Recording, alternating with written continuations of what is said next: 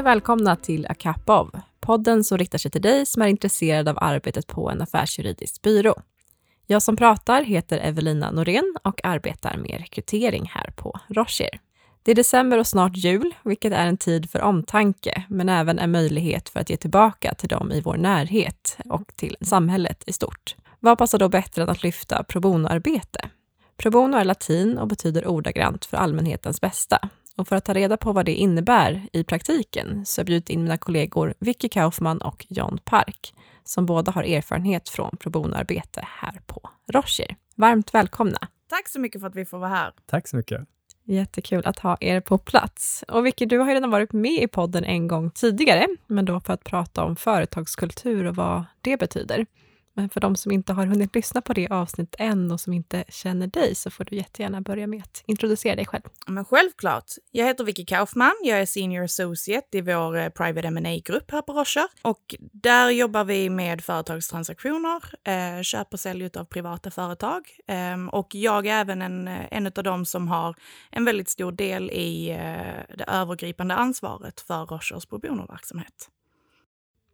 Jättekul och bra att ha den inputen med oss i dagens avsnitt också. Eh, utöver Vicky så har vi även sällskap av John. Vill du berätta lite vem, vem du är och vad du gör här på Rocher?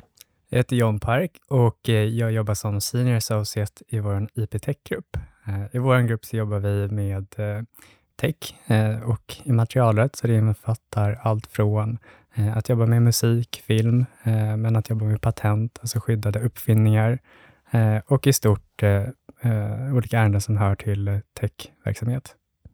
och jag har jobbat bland annat tillsammans med Vicky i våra pro bono-projekt och även i vår grupp så har vi haft en lite spännande resa med en pro bono-klient också. Låter spännande. Hoppas vi får höra mer om det här under samtalets gång också kanske. Mm. Eh, och podden heter ju A Cup of eh, och i och med det så har vi förberett oss eh, genom att ta med en varsin kopp valfri dryck här till samtalet också. Så vill ni berätta lite vad er favoritdryck är? Min favoritdryck är en vanlig Coca-Cola. Eh, det är, jag föredrar absolut cola framför um, alkohol, eh, vin, det kan vara vad som helst. Det är min favoritdryck. Den får gärna vara iskall och eh, en liten slice eh, citron. Pricken över i. Fint ska det vara. Ja, fint ska det vara, men det gör man inte hemma. Bara när man är ute på restaurang kan man be om det. Helt rätt. Min blir um, en vanlig bryggkaffe med havremjölk. Alltså det finns ingenting bättre. Är jag däremot uh, ute på stan så, uh, jag, jag sa detta förr och jag sa det igen. Um, då är det en uh, nasty chai latte på sojamjölk eller havremjölk och sen så är det viktigt att den måste vara svalare så att jag kan klunka den direkt. Jag är fast besluten vid att när jag beställer kaffe så vill jag dricka kaffe då, inte en kvart senare. det är viktigt. Det är viktigt. Bra att vi tar det med oss här framåt också. Och avsnittstema är ju pro bono, men låt oss ta det från början. Vad betyder pro bono och vad innebär det i praktiken? I praktiken så är liksom våra pro bono-samarbeten är samarbeten som vi har med eh, ofta ideella föreningar eller eh, mindre bolag som bedriver samhällsnyttig verksamhet. Och eh, då är det sedvanligt klientarbete. Du jobbar med det på exakt samma sätt som vi gör alla våra uppdrag, eh, men vi gör det eh, utan betalning. Och det är någonting som vi gör eh, varje dag i vår verksamhet här. För att det helt enkelt är någonting som vi verkligen tror på och ser vikten utav. Så egentligen helt vanliga uppdrag, eh, bara en annan typ av klient och eh, byrån får inte betalt för det, utan vi gör det här för att vi vill och som en eh, större samhällsspelare. Roche arbetar och har ju alltid gjort det med en hel del pro bono-uppdrag. Eh, vad skulle ni säga, hur kommer det sig att vi har gjort det och varför tycker Roche att det är viktigt? I, i, I grunden så innebär det väl också att man eh, ger tillbaka eh, och det kan man göra både på individnivå, eh, som, eh, som man själv som jobbar här på Rocher, så kan man ge tillbaka till samhället och eh, de delar man tycker är intressanta.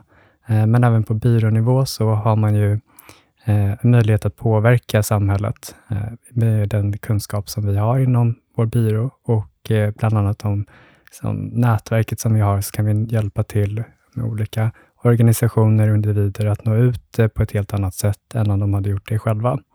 Eh, och där tycker vi att eh, går vi ihop, eh, alla personer på byrån och även drar med oss till exempel våra klienter och andra organisationer som finns i vårt nätverk, så kan vi tillsammans Eh, göra ganska stora förändringar ändå, även om det sker i det lilla, eh, så hjälper det människor på ett sätt som eh, man kanske inte annars hade kunnat åstadkomma. Men, och jag, jag tror som tillägg till det, så tror jag också att det är viktigt att förstå att en byrå och våra klienter, vi agerar inte individuellt. Alltså vi är alla del av samma samhälle. Och då är det också viktigt att kunna verkligen påverka den värld vi, vi lever i och se till att man har så bra förutsättningar här som möjligt. Och jag tror också att det här är också en del av vad advokatbyråer och vad advokatyrket omfattar på liksom en internationell nivå. Det, är, det ses som liksom vanligt och viktigt att advokater utnyttjar sin roll och använder sin roll på rätt sätt här i världen och verkligen liksom tar tag i samhällsfrågor. För att det är en del av de liksom, etiska uppdragen som vi ska åta oss. Men en ytterligare aspekt av det här är att bolagen som vi jobbar med som klienter, det är bolag som ofta driver egna initiativ inom pro bono-området på, på flera olika sätt. Men även de har en förväntan om att vi ska agera som samhällsspelare och att det här är pro bono-verksamheten är ett sätt som vi ska ge tillbaka. Eh, och dessutom är det ju ett fantastisk, rolig möjlighet för oss att fördjupa samarbetet med klienter, att vi kan utnyttja både vår och klienters kompetens och använda oss av det gemensamt för att bygga någonting ännu större och någonting som går mot de här samhällsviktiga funktionerna.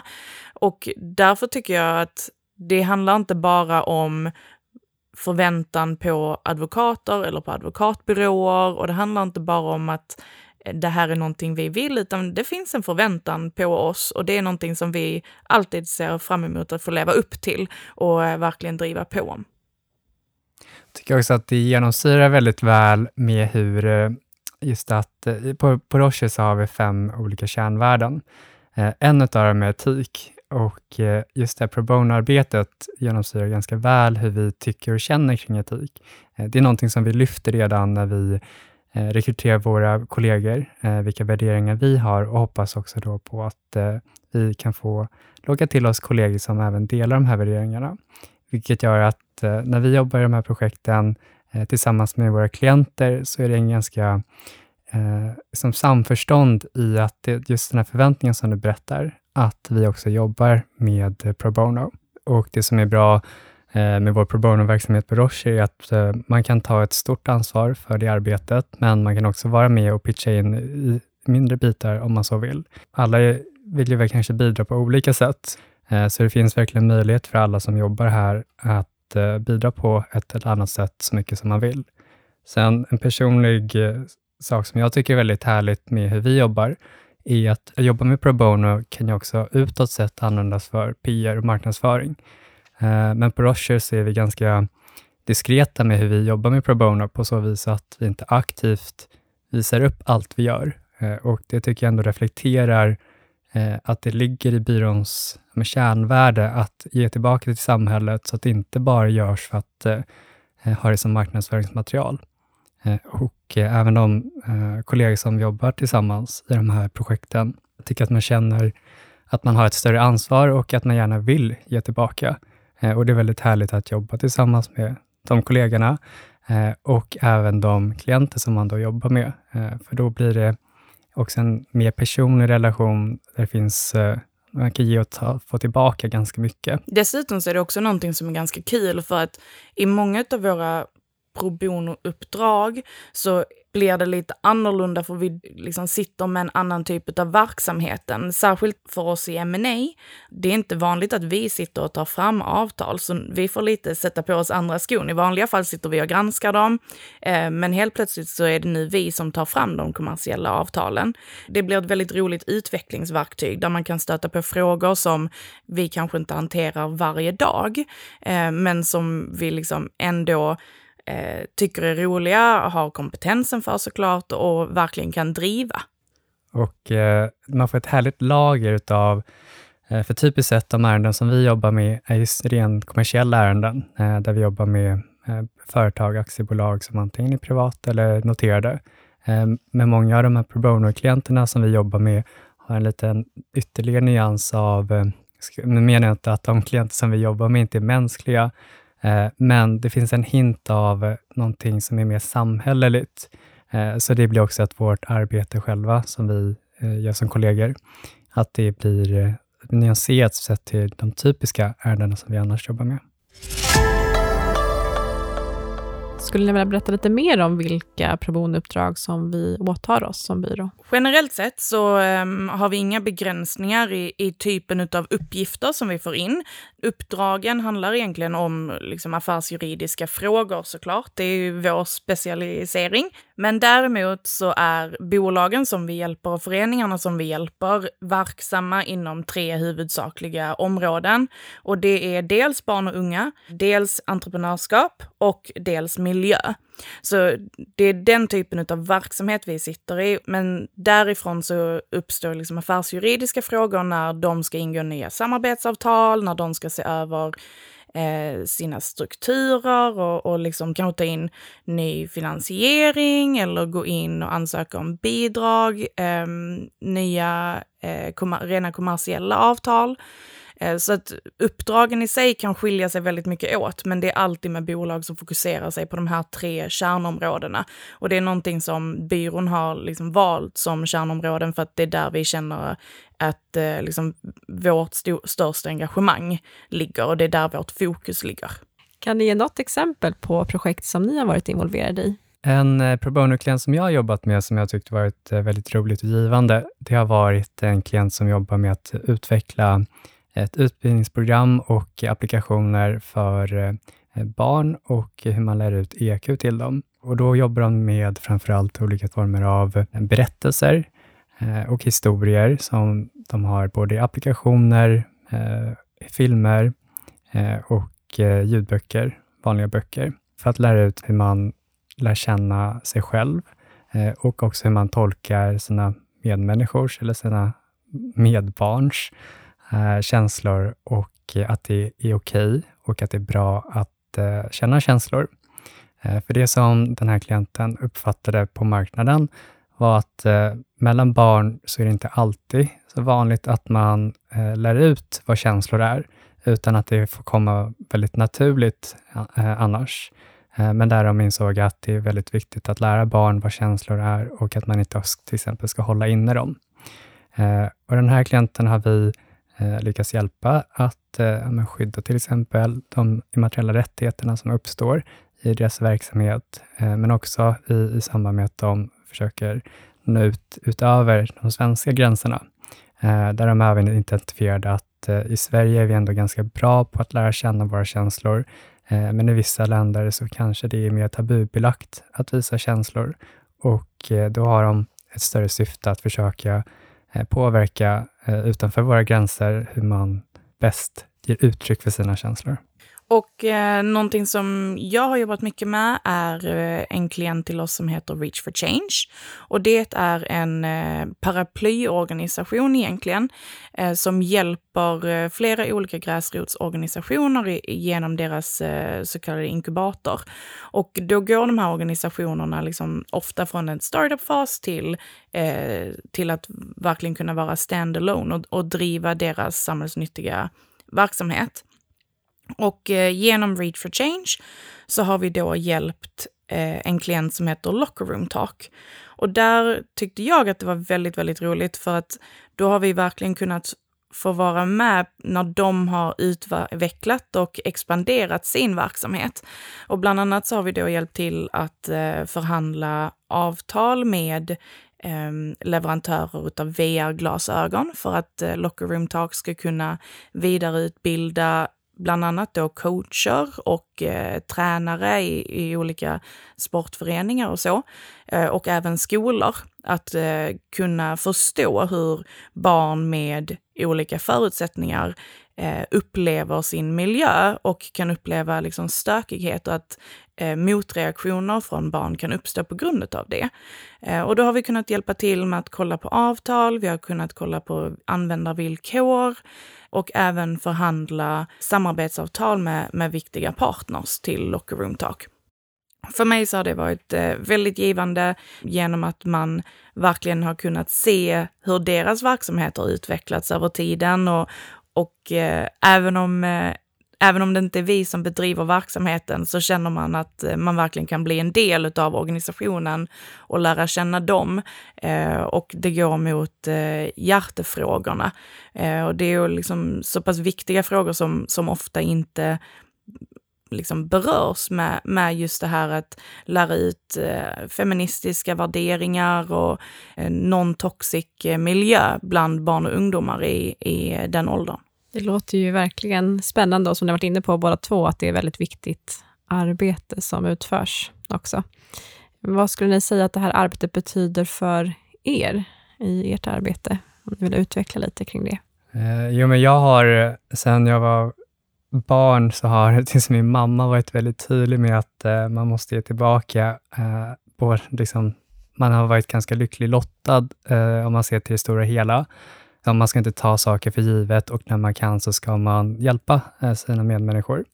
Och, eh, sen när jag var ett barn så har jag ändå varit involverad i olika former av, då har det inte kallats för pro bono, men olika eh, organisationer som utför jobb för att hjälpa andra människor.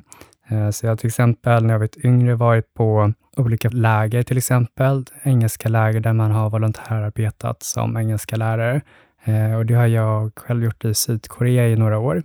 Eh, och sen, eh, sen jag började jobba så har jag också varit med i en organisation som hjälper till barn i mer utsatta områden att ha läxläsning.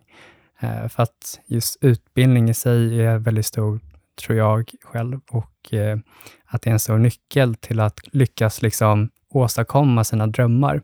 Eh, att det är en väldigt bra väg att komma dit. Eh, och sen nu när jag kommit till Rocher, att få jobba med just eh, pro bono-projekten som vi har, innebär väldigt mycket just för att det finns en väldigt bra plattform eh, redan på plats för att nå ut till redan olika väldigt stadgade organisationer som i sin tur har ett större nätverk som med olika organisationer och människor som de jobbar med. Och på så sätt att kunna koncentrera sig också på de frågor som man själv tycker är viktig och samtidigt kunna bidra med det som jag själv tycker är väldigt roligt, just juridik eh, gör att det blir en väldigt härlig kombination. Det blir inget större steg att kunna hjälpa till heller.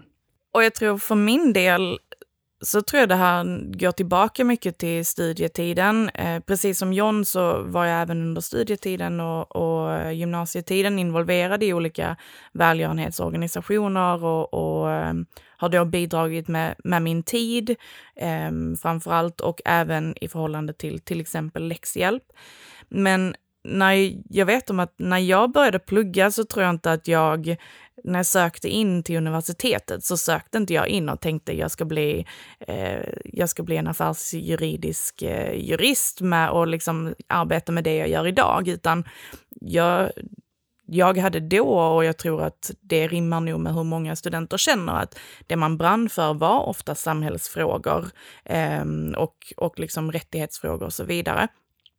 Och under studietiden så upptäckte jag väl kanske att det inte riktigt var min grej eh, och drogs mer mot det affärsjuridiska. Så att för mig så har det varit väldigt, väldigt roligt att kunna bidra med det jag gör väl och det jag tycker är kul, men fortfarande kunna hjälpa till i de här områdena inom samhället och verkligen kunna driva de frågorna. Så att jag, jag ser det snarare som att jag ger tillbaka lite till gamla Vicky också när jag gör det här, för att eh, då är man fortfarande true to yourself. Och jag tyckte att det var någonting som var viktigt också när man kollade på arbetsgivare, att det här också var någonting som arbetsgivaren tyckte var viktigt och genuint tyckte var viktigt, inte bara som, som John var inne på, att det här handlar om någon marknadsföringsmaterial eller rekryteringsverktyg, utan det här är någonting som man verkligen driver, som man bryr sig om och som alla engagerar sig i. Och jag tycker det är väldigt imponerande när man ser våra delägares engagemang i dessa frågorna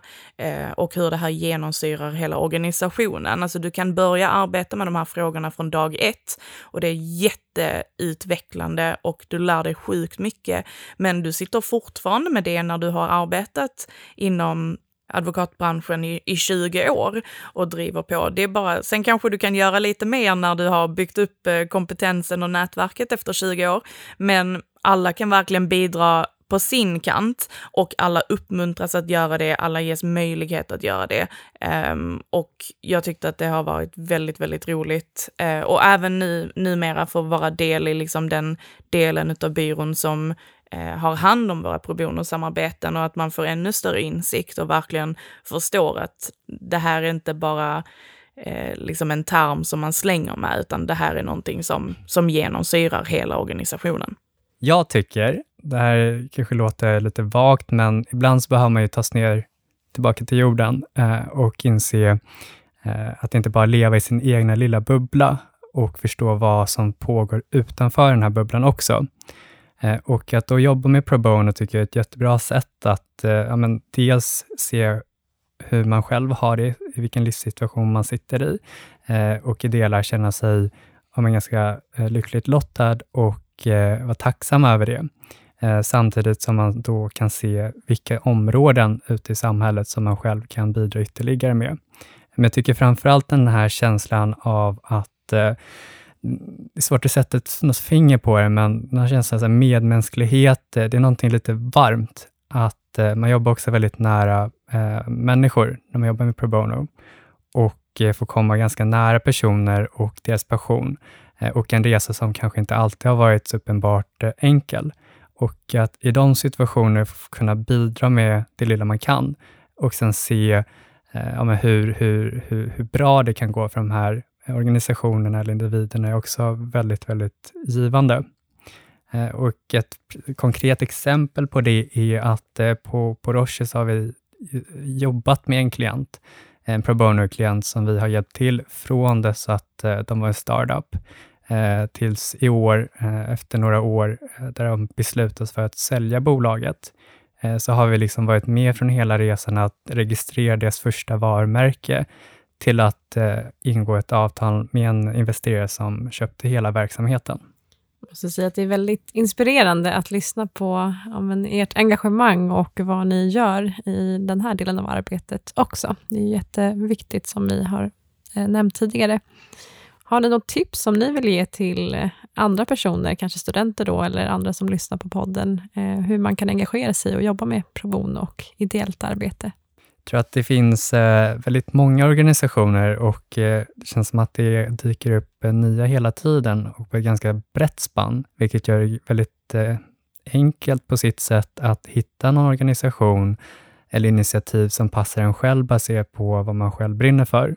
Och Det tror jag är nyckeln för att man ska dels tycka att det är roligt, men också kunna ge tillbaka så mycket som möjligt, är att man synkar eh, sina intressen med vad, eh, vad för initiativ som finns ute på marknaden. Eh, och det enkla svaret är väl att googla, så hittar man nog väldigt mycket. Och sen på Facebook så finns det till exempel olika organisationer som man kan komma i kontakt med. Och det som är härligt är att det brukar alltid finnas någonting man kan bidra med och eh, det tas eh, väldigt ofta väl emot. Under, under studietiden så tyckte jag alltid att det var lättast att bidra med min tid. Det behöver inte vara som så att du liksom jobbar åtta timmar i veckan med en organisation, utan du kan göra så stor skillnad genom att liksom donera två timmar av din tid på en tisdagkväll, när man kanske annars bara hade legat i soffan och det tycker jag är en stor del av det man kan göra, i alla fall initialt. Och även på byrån, vi jobbar ju fortfarande egentligen med pro bono tredelat, alltså dels med eh, monetära donationer, dels med att donera vår tid eh, genom att vi åker ut på, på uppdrag och som coacher inom olika organisationer, men också sedan med juridisk kompetens och när det sen kommer till att engagera sig när man väl har börjat jobba så tror jag, var snabb på bollen med att bara säga jag är jätteintresserad av det här. Folk kommer att nappa på det och, och eh, det ska finnas möjlighet för det oavsett vart man är. Eh, och sen så tror jag också att man ska inte vara rädd för att vara drivande. Att, att liksom faktiskt höra av sig och säga det här tycker jag hade varit jätteroligt om vi jobbade med. Eh, för vanligtvis så finns det folk som också vill göra det och så kan man liksom börja, börja rulla bollen och, och verkligen eh, sätta igång det där och bli en initiativtagare. Men det korta svaret eh, med tips är väl helt enkelt att liksom bara göra det. Alltså gör det, hör av dig, säg till. Möjligheterna finns, så att det är bara att man själv måste våga uttrycka det. Jag tycker också att det är bra att säga att det här med att det, det behöver inte vara en så stor tröskel. Uh, ibland så tänker man att, eh, uh, man att vara med i en volontär, volontärverksamhet kräver ganska mycket tid, att det kanske kan ta flera timmar i veckan. Men det finns väldigt många sätt också att man bidrar med rent bara en timme och att eh, även inkluderat med att ta sig dit och ta sig hem. Eh, till exempel konkret är sån här läxläsning som de brukar vara på 45 minuter till en timme. Och eh, jag själv har varit med i en sån eh, organisation där det har varit väldigt kul, för då är det barn som eh, kanske till vardags inte vill läsa läxor, men de kommer aktivt till den här läxstugan eh, själva och eh, tar liksom extra tid Eh, för att jobba eller plugga tillsammans med de som, eh, som finns där. Extra roligt är också när man ser eh, de elever som dyker upp där och dyker upp där regelbundet och man får prata med dem och se hur de utvecklas. Och är man med tillräckligt länge får man se att de också liksom når sina drömmar och vilket är väldigt härligt att se att de här personerna har då väldigt gärna velat nå sina drömmar och bland annat då, en liten del har ju då varit den här läxläsningen. Eh, och så man får verkligen följa en individs resa också. Ja, och jag sitter här och nickar instämmande men inser att det inte, att det inte hörs. Men, men jag, tycker, jag håller verkligen med, med dig John. Alltså jag tycker att det är en väldigt viktig eh, eh, sak att poängtera. Och så tycker jag dessutom att man glömmer så lätt bort, men det är verkligen, precis som du var inne på innan, det är verkligen så sjukt utvecklande och informativt för en själv. Att liksom verkligen träffa personer som kanske har en helt annan bakgrund än en själv, har helt andra förutsättningar och få en förståelse för, för liksom hela den aspekten av en värld som man annars kanske inte ser. Eh, och jag tycker alltid att det är väldigt inspirerande och, och roligt att eh, få vara med på den resan. Eh, oavsett om det liksom är en förening eller om det är en individ så har jag alltid tyckt att det har varit så kul och, och viktigt. Men man lär sig väldigt mycket om omvärlden genom att engagera sig i de här frågorna. Eh, sen så tror jag att man kan hjälpa till så mycket mer än vad man tror sig ibland kunna göra. Eh, för man sitter nog ganska ofta på någon expertis. Eh, det kan vara matlagning, det kan vara juridik, det kan vara ekonomi, någonting helt annat, där man är duktigare på det än någon annan. Och det finns då någon annan som kan dra nytta av det. Tack så jättemycket Vicky och John för att ni har gästat dagens avsnitt. Tack för att vi fick komma. Ja, jättetrevligt. Det har verkligen varit, som jag sa tidigare, också väldigt inspirerande att lyssna till eh, era erfarenheter, men också det engagemang som ni har för de här frågorna. Och denna del av verksamheten är ju verkligen viktig, eh, inte bara för oss som företag eller för alla oss som jobbar här, utan även för de organisationer som vi hjälper. Och och eh, många gånger så bidrar ju vårt arbete till att de kan fortsätta bygga vidare på sin verksamhet. Tack även till dig som har lyssnat. Glöm inte att höra av dig till oss om du har några frågor eller förslag på ämnen och gäster som du vill höra mer om här i podden. Maila då på akapov.podcast Glöm inte heller att följa oss på sociala medier. Vi hörs!